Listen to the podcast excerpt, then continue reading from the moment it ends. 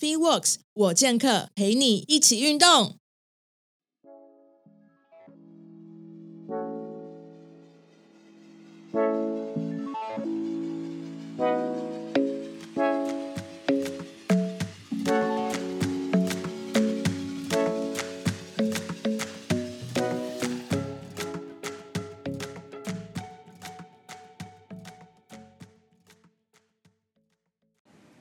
好，欢迎收听 FeeWorks 我健客，我是 Parkes 主持人 Karen。那我身边的是我的健康管理师好朋友凯西，那他是好时好事的创办人，同时也是凯西陪你吃早餐的 Podcaster。那我们今天要来聊什么主题？嗨，大家好，我是健康管理师凯西。今天呢，想要跟大家聊一聊的是断食。嗯，因为前阵子 Karen 有跟我提到，就是哎，现在网络上有好多各式各样的断食啊，间歇性断食的方法。然后有一些呢，可能是大家哎常常会遇到的状况哦，所以今天来跟大家聊一聊。太好了，因为大家最常听到应该是一六八断食。对，嗯。那在我就是疫情期间的时候，因为活动量减少了，所以我就尝试过一六八断食。但是很奇怪的是，我都没有瘦，而且我还变胖。哦，大惊太悲剧了吧？饿 肚子，结果还变胖。对，而且我还去做了很多研究，因为像很多网红会去分享，就是可能他断食五天，那更极端还有断食一个月，然后他们就是这期间都没有吃东西，就喝水。那他们强调就是说，断食是让自己的身体可以很干净，然后恢复到一个很自然的状态，然后可以排毒啊，然后可以变得很健康等等之类的。对，那他其实说减肥就只是一个像副作用一样的效果。那他们甚至还说，就是在断食期间呢，他们在做各种的肌力训练、重训的时候，其实不会没有力气，就是肌力不会掉，而且对增肌其实蛮有帮助的。这边我要举手。其实我觉得刚刚 Karen 前面提到那个可以呃断食很久啊，如果以我们就是所谓中华文化道家的这个观点来说，嗯，他们有一个修炼的方法叫食气，嗯，简单来说就是为了成仙呢，你要练习开始吃空气这样子，好，好，所以以修炼的角度呢，毕竟远远超过凯西涉略的范围，我们就不予置评。但是我觉得，的确就是适度的断食可以帮助我们呢，呃，肠道啊可以有个休息，然后免疫系统可以开始比较活跃启动，做一些修复的工作，或者是抵御外物的工作。那另外的话呢，呃，当我们断食的时候，身体需要能量嘛，所以第一个它会启动我们的长寿基因哦，然后第二个的话呢，它会把我们身体一些老废的僵尸细胞吃掉。所以这的确是断食很多的好处，可是像很多朋友们也会提到，像刚刚 Karen 聊到的，就是，哎，为什么断食做重训，正常来说没吃东西就头昏眼花，应该要很饿啊，举不起来啊，然后为什么在这个阶段做重训反而哎觉得表现不错呢？其实这就跟我们的荷尔蒙有一个东西叫肾上腺有关，因为肾上腺呢，它就是在肾脏上方一个小帽子。然后这个肾上腺还会分泌我们的强心针，所以在呃平常我们什么时候会容易觉得哎没有食物，然后又要做运动？如果套到远古时代，就会像是被野兽追，然后很不幸还经历饥荒的时候，所以对身体来说完了要死了要死了，就是没有食物吃，然后又被野兽追，所以它就会透过肾上腺分泌一个抗压力激素，叫皮质醇。那皮质醇呢，就是一个强心针，就跟人家啊一针，然后就突然间爆发力时，对，就爆发，就是所谓主角光环一般死掉复活的那一针。就是我们在看电影的时候，然后他快要死，你就插一针下去，他他突然间可以跑，他就突然间，然后就开始打斗的那个状态。所以大家想象，就是我们在运动，特别很多会说，哎，你断食或间歇性断食，如果要运动前就喝一杯咖啡。就是咖啡可以刺激我们肾上腺，嗯，然后我们做重训加上饿的半死的状况，也可以刺激我们肾上腺，所以很多人就会觉得，哎，我的运动表现比较好。但是其实这个方法也不是适合每个人哦，因为不是每个人的平常的身心平衡做得很好啊，然后健康的状态很好，所以过度的状况可能会带来一些负面的影响。原来如此，那我们今天就要请凯西来帮我们分享一下，到底什么是一六八断食法？那哪些人适用，哪些人不适用。好的，那在聊我们的断食跟间歇性断食之前呢，凯西想要先跟大家分享一个大家很好奇的话题，就是到底减肥需不需要创造热量赤字呢？好，那大家常常就会觉得，哎，我透过断食或间歇性断食可以创造热量赤字，然后帮助我们身体可以透过这个空缺去燃烧脂肪，然后就可以瘦身。那简单来说，如果长期执行呃热量赤字的饮食方法，比如说低碳啊、生酮啊，然后或者是间歇性断食啊，然后长时间的断食啊。然后瘦下来的话呢，可能会有一个状况，就是，呃，甲状腺的功能可能会下降哦。那所谓甲状腺功能下降，意思是什么呢？就是我们的新陈代谢会变慢，然后可能我们的指甲会开始变得容易断裂啊，头发容易分叉啊，或者是刚开始瘦身会有个蜜月期，后来就进入撞墙期。或者是呢，大家会觉得，哎，刚开始冲刺的很快，为什么现在开始越来越慢？然后或者是手脚冰冷，常常觉得提不起劲，很疲倦。好，如果你出现以上的状况，就要开始留意，第一个是不是你的营养摄取不足？第二个是不是你的热量摄取不足？如果都不是的话，就要开始去检视，哎，是不是我们生活作息中有哪一个地方需要调整？如果我们的生活、饮食、营养都可以做一个搭配的话，才能够持续稳定的瘦下来哦。那说回来，刚很多同学或者是观众朋友们可能会觉得，哎，为什么凯西说到低碳跟生酮饮食也是属于低热量的饮食方法，或者是所谓创造热量赤字的方法呢？简单来说。在我们没有这些概念之前，是不是大家都是晚餐吃完吃什么？吃甜点，甜点吃完吃水果，水果吃完可能夏天吃个冰，或者是诶冬天等一等过一下就可以再吃个宵夜。好，所以我们其实所谓低碳跟生酮饮食是透过两个方法帮助我们去创造热量赤字。第一个是我们吃了很多原形食物。然后可能选择了营养密度高、热量适中或者是热量比较低的食物。第二个就是减少了所谓垃圾食物的偏好。那这样子呢，就可以降低我们跟原先没有这些知识概念的时候摄取的热量的这个差距。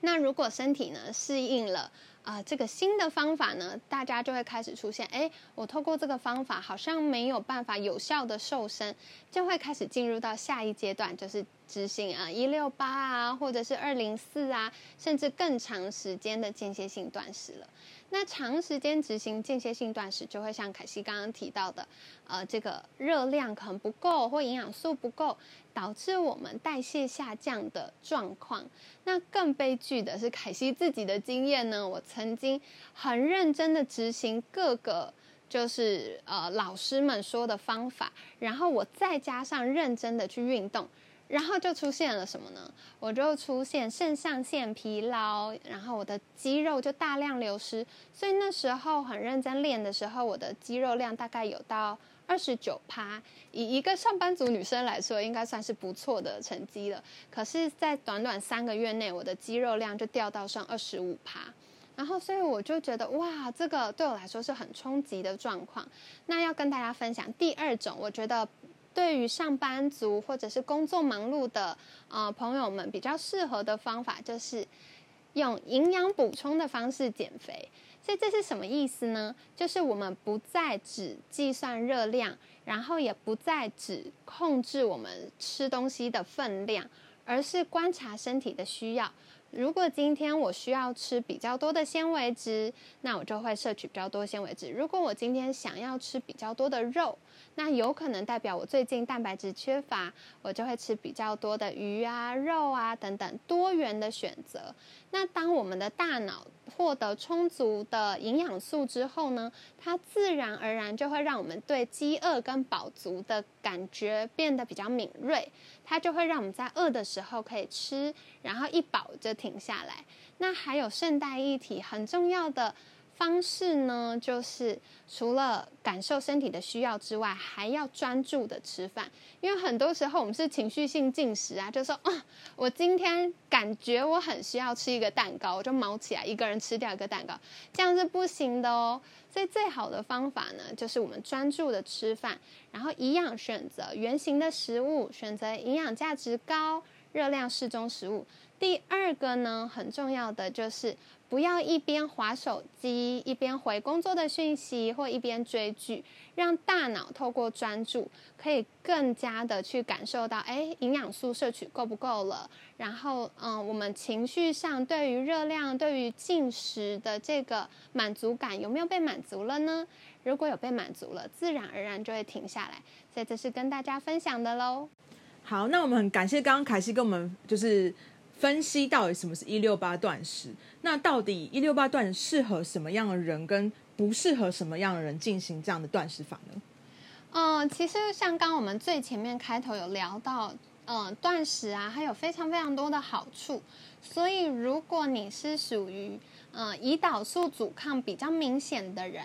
那在医师或者是呃健康专业人士的协助之下呢？可以适度的执行断食和间歇性断食，嗯，而且科学研究哦，如果胰岛素阻抗的人，特别是男生，那可以在周末的时候执行连续两整天的断食，所以这样就是五比二嘛，五天正常吃，两天断食，可以有效的改善胰岛素阻抗的状况。嗯，但说回来，如果已经有血糖控制不佳的。呃，情形呢，一定一定要在有医师或者是健康专业人士的协助之下执行哦，不然身体很容易会因为血糖不平衡或过低的低血糖状况造成一些风险。嗯，好，所以这个是如果想要减肥或者是胰岛素阻抗的人可以考虑断食。嗯，那不适合断食的有几种人，第一个是你试过间歇性断食或低热量减肥法。或者是你试过长时间的断食，在瘦身的这个方面呢，没有那么有效。或者你曾经试过很多次，然后每次试了就瘦，过一阵子就复胖，这种人请留意，可能透过低热量的减肥方式对你来说不是一个好方法。嗯，那第二种人呢，就是平常工作或情绪上会觉得压力比较大的人。为什么呢？因为当我们身体在应付压力的时候，其实就形同正在战斗。所以你前线的士兵在打仗，你后面粮草又不跟上来，很有可能就会让身体开始宕机，然后所以就会开始出现，哎，专注力下降啊，思考力下降啊，记忆力会一直啊没有办法好好的运作啊，或者是常常会觉得脑袋不不的想一个事情想不清楚啊。另外呢。呃，工作的品质啊，情绪焦虑、忧郁，或者是容易觉得不耐烦、发脾气的状况会越来越明显。好，这个可能就是要留意的。第三种人呢，也跟压力有关，就是你发现，嗯，你执行断食或间歇性断食，不仅没有变瘦，反而像 Karen 一样，哎，越执行越胖，就觉得啊，给谁没做没事，做了更累，这样。好，所以如果是这种人就不建议喽。然后，如果想要执行断食跟间歇性断食，有个小小的提醒，就是饿了就要吃，因为饿了就代表血糖跟燃脂衔接不上。那如果衔接不上呢？你又不给他吃，他就会开始你吃什么，他就储存起来。所以不要说一六八断食，你有十六个小时燃脂，他可能没在燃脂啊，他可能燃烧的是你的肌肉。好，所以就觉得悲剧了，跟凯西一样。好，所以呢，这个是跟大家分享喽。如果饿了就要吃，那吃什么也是关键，就是还是要吃原型食物。那嗯，可以看你就是有断食多久。去做一些断食后的恢复饮食，那详细的话，凯西可以之后再跟大家分享。所以这是小小的提醒啦。OK，所以说我当初一六八断食没有瘦下来，就是因为我那时候工作压力太大哦。然后，所以就是就像你刚刚讲的，非常有画面，就是你的士兵在前面打仗，粮食没有跟上，所以就变有点像反噬作用这样嘛。就是说自己呃，就是营养补充不足，然后我其实已经。呃，皮质醇过高的意思。对，就身体开始有点发炎了，然后压力很大，本来就会造成身体发炎，然后营养素不足，身体没有办法好好的把这些代谢废物丢掉，嗯。然后是身体它正在很认真的消耗大量的生存能源，要帮助你应付眼前的压力，嗯嗯嗯。你还不补充给他，他就一直呃透支未来的这些营养素，所以意思就是说，即便你在一六八断食期间那个十六个小时里面，对你真的感觉到非常饥饿，其实你还是可以吃一些东西去补充营养的嘛。对但是就是不要吃那种就精致淀粉，不是就非原型食物。你要吃聪明的选择，比较低热量的蛋白质，然后多吃一些蔬菜之类的，这样子吗？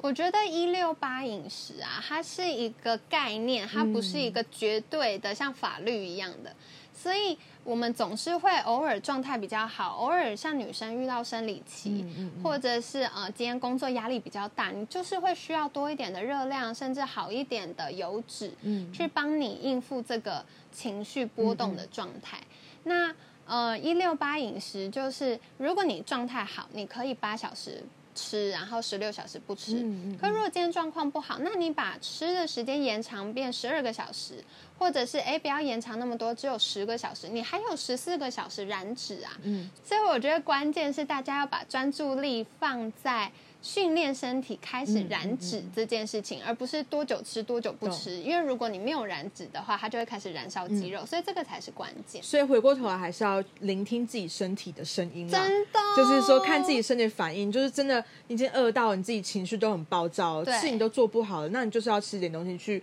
让自己恢复到正常状态。对，对没错。好，那我们很感谢凯西今天跟我们分享，那就是有关就是这些比较专业的资讯，到底自己适不适合，我觉得还是要去咨询专业的营养师或者健康管师，嗯确定自己的身体状况可以进行这样的断食方法，会比较适合自己。那凯西的频道好时好时。就是在 IG 啊、Facebook 都可以搜寻得到。那他的 Podcast 凯西陪你吃早餐也是可以在 Spotify、呃 Apple Podcast 跟 k 八都可以搜寻得到，所以大家可以去关注就是凯西的频道。那呃喜欢我的频道的朋友也欢迎帮我订阅分享。那我们下次见喽，拜拜，拜拜。